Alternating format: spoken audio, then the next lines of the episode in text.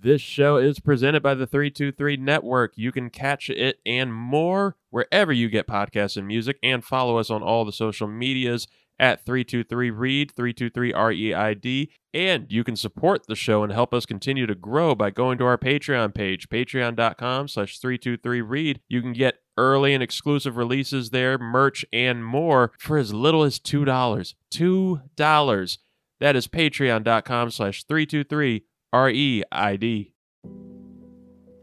Victories, defeats, moments of glory. It's more than just a single moment in sports history.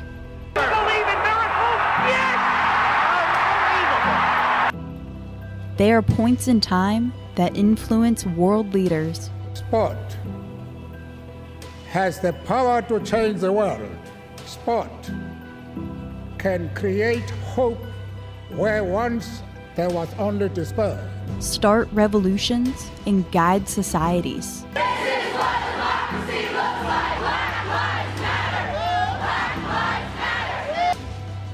I am Emily Cissell. Join me as we explore the alternate realities of these moments and ask ourselves the question What if? In 1919, one of the most notorious scandals in sports took place.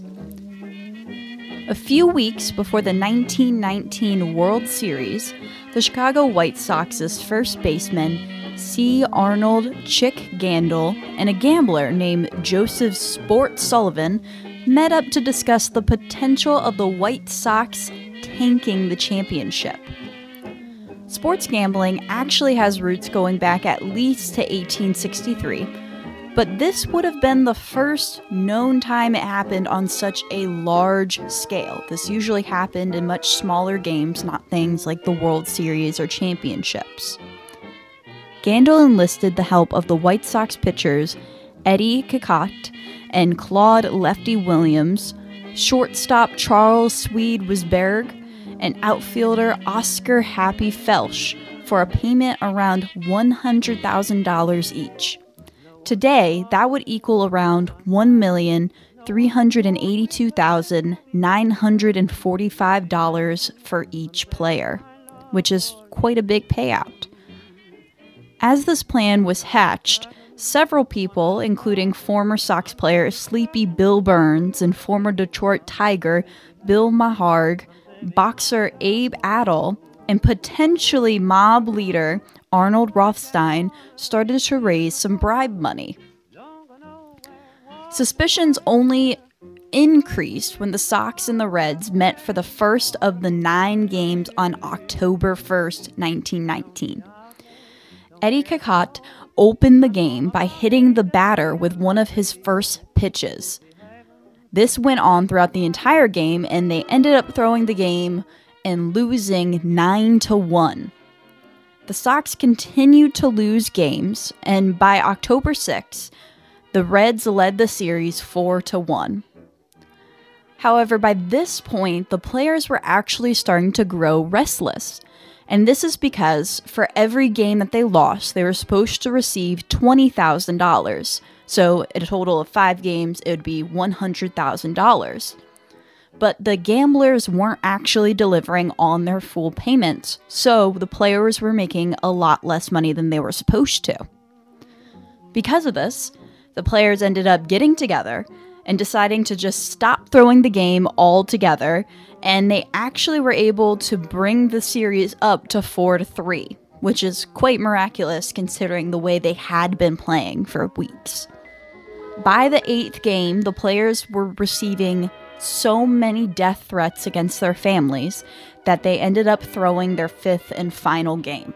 Rumors of these games being fixed continued on for months. However, after those months and all those rumors, most people were just content to let the World Series go. This was until August 31st, 1920, the next year, when evidence started to surface that gamblers had rigged a regular season game between the Cubs and the Phillies. When this new evidence came to light and they saw that the gambling and the rigging of games continued into the next season, a grand jury actually met to examine the previous season's World Series. Around that same time, gambler Bill Maharg went public with a confession about his involvement with the fix.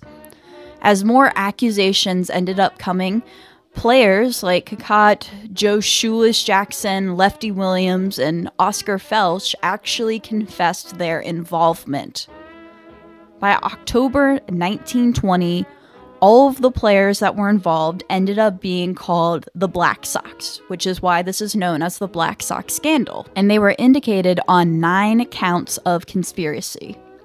The players ended up coasting through all their trials through June 1921 after the paper confessions that they had made mysteriously vanished. Many people believe that the mobster, Arnold Rothstein, arranged for these papers to disappear. On August 2nd, 1921, the Black Sox were found not guilty on all charges. The overall impact of this, because of all of these gambling problems and rigging the system, baseball actually decided to have a com- commissioner. So we can thank the Black Sox scandal for having baseball commissioners. One day after the acquittal, Judge Kennesaw Mountain Landis was given the position of first commissioner. He ended up permanently banning the eight players involved in the scandal. This was able to clean up baseball's image. However, many people argue that this ended up just sweeping the Black Sox scandal under the rug. But I pose to you these questions. What if baseball kept betting the house on the ponies, the name of the cast? Or what if people chose to ignore the rigging of games? What would sports look like today? For one, sports would probably not be about the most athletic person or who is the best in the sport. Instead, it would be about who has the best connections. Commissioners in sports may have never been elected. It wasn't until after this scandal that baseball got a commissioner. They got somebody to kind of keep everybody in check and everybody in charge.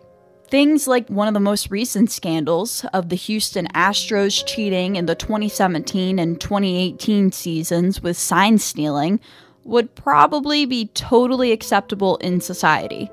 And as somebody who is a Washington Nationals fan when the New York Yankees are not playing, I would be deeply upset about that considering how badly that impacted their season.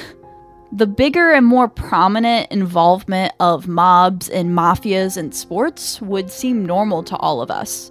We haven't really heard much about mobs and mafias since probably the 1920s. Um, instead, we hear a lot about drug cartels. Mobs and mafias definitely are still prominent in society as well as gang involvement, but we don't see that as normal for them to be a part of sports and to be rigging that system. The only sport that you kind of see that in would be fighting, because it definitely feels like, at least when I am watching fights, that sometimes things are rigged. Personally, I feel like the biggest question would be if sports could actually be considered a sport. Betting is normal. We're actually getting legal sports gambling here in Virginia, but is rigging a game normal? It kind of takes away the first reasons for even creating sports, which is a way to spend extra leisure time in healthy competition to determine who is the best. All of that would be gone. Instead, it would be totally normal and acceptable for let's just say the Washington football team to decide that their quarterback is just going to magically throw to all of the Dallas Cowboys players. You could see soccer goalies intentionally diving in the wrong direction when a goal is scored or people shoot on the goal. Sports, I feel like, are one of the things that we can actually see as not being rigged or predetermined. There is a lot of talk, especially in politics, that sometimes things are rigged. There's a lot of talk that sometimes things are really unfair because life is unfair. Sports is one of those things that, with the complete set of rules, you kind of put everybody on an even playing ground and you have people battle it out to see who is the best in that moment of time, which is something that can be truly admired considering all of the stuff that happens every single day and how unfair life feels. Instead, people can sit or they can go and they can play a game and they can say, All right, these are the rules we are following. We're going to stay true to it. And if you take that away, it kind of takes away the fundamental purpose of sports and the reason why it is used. Yes, it provides a lot of entertainment for us, but I think it's one of the best ways to have healthy competition between one another. The Black Sox scandal for me is crazy interesting just because of how we see gambling and how we see rigging sporting events in the future. And it's really intriguing to think about how sports gambling is legal now in Virginia and how is that going to end up impacting sports as a whole. As we legalize more gambling, do we think perhaps we might revert back to times like 1919 and we might see teams deciding to throw certain games and betting on themselves so they can start to make more money? Because as we know, generally as a human species, we're fairly greedy. So this is going to be one of those things that sports historians and sociologists, psychologists, cultural anthropologists, just everybody in the social sciences is kind of eagerly waiting to see what is the human reaction going to be? How are we going to change again? Are we going to go back and repeat history again and again? Or are we going to move forward? Are we going to make better decisions? Are we going to allow things like friendly bets between people and not have it impact the game? Not have it influence athletes' decisions on how they might play and perform that day. If you are as curious and you love, love reading up about the Black Sox scandal as I am, here, of course, are some great resources for you. The first one is Baseball Legends Shoeless Joe and the Black Sox Scandal by Revolutionary Comics in 1991. This, of course, is a comic book because you guys all know me. I am all about those comics and graphic novels. Then there is The Black Sox Scandal by Bill Lamb. This is an article that can be found in the Society for American Baseball Research, and it's a part of the 1919 See White Sox essays. And then finally, there are Eight Men Out, which was a movie created in 1988. Make sure to join us next time as I examine one of history's many, many impactful boxing matches. And remember to always ask yourself the question what if?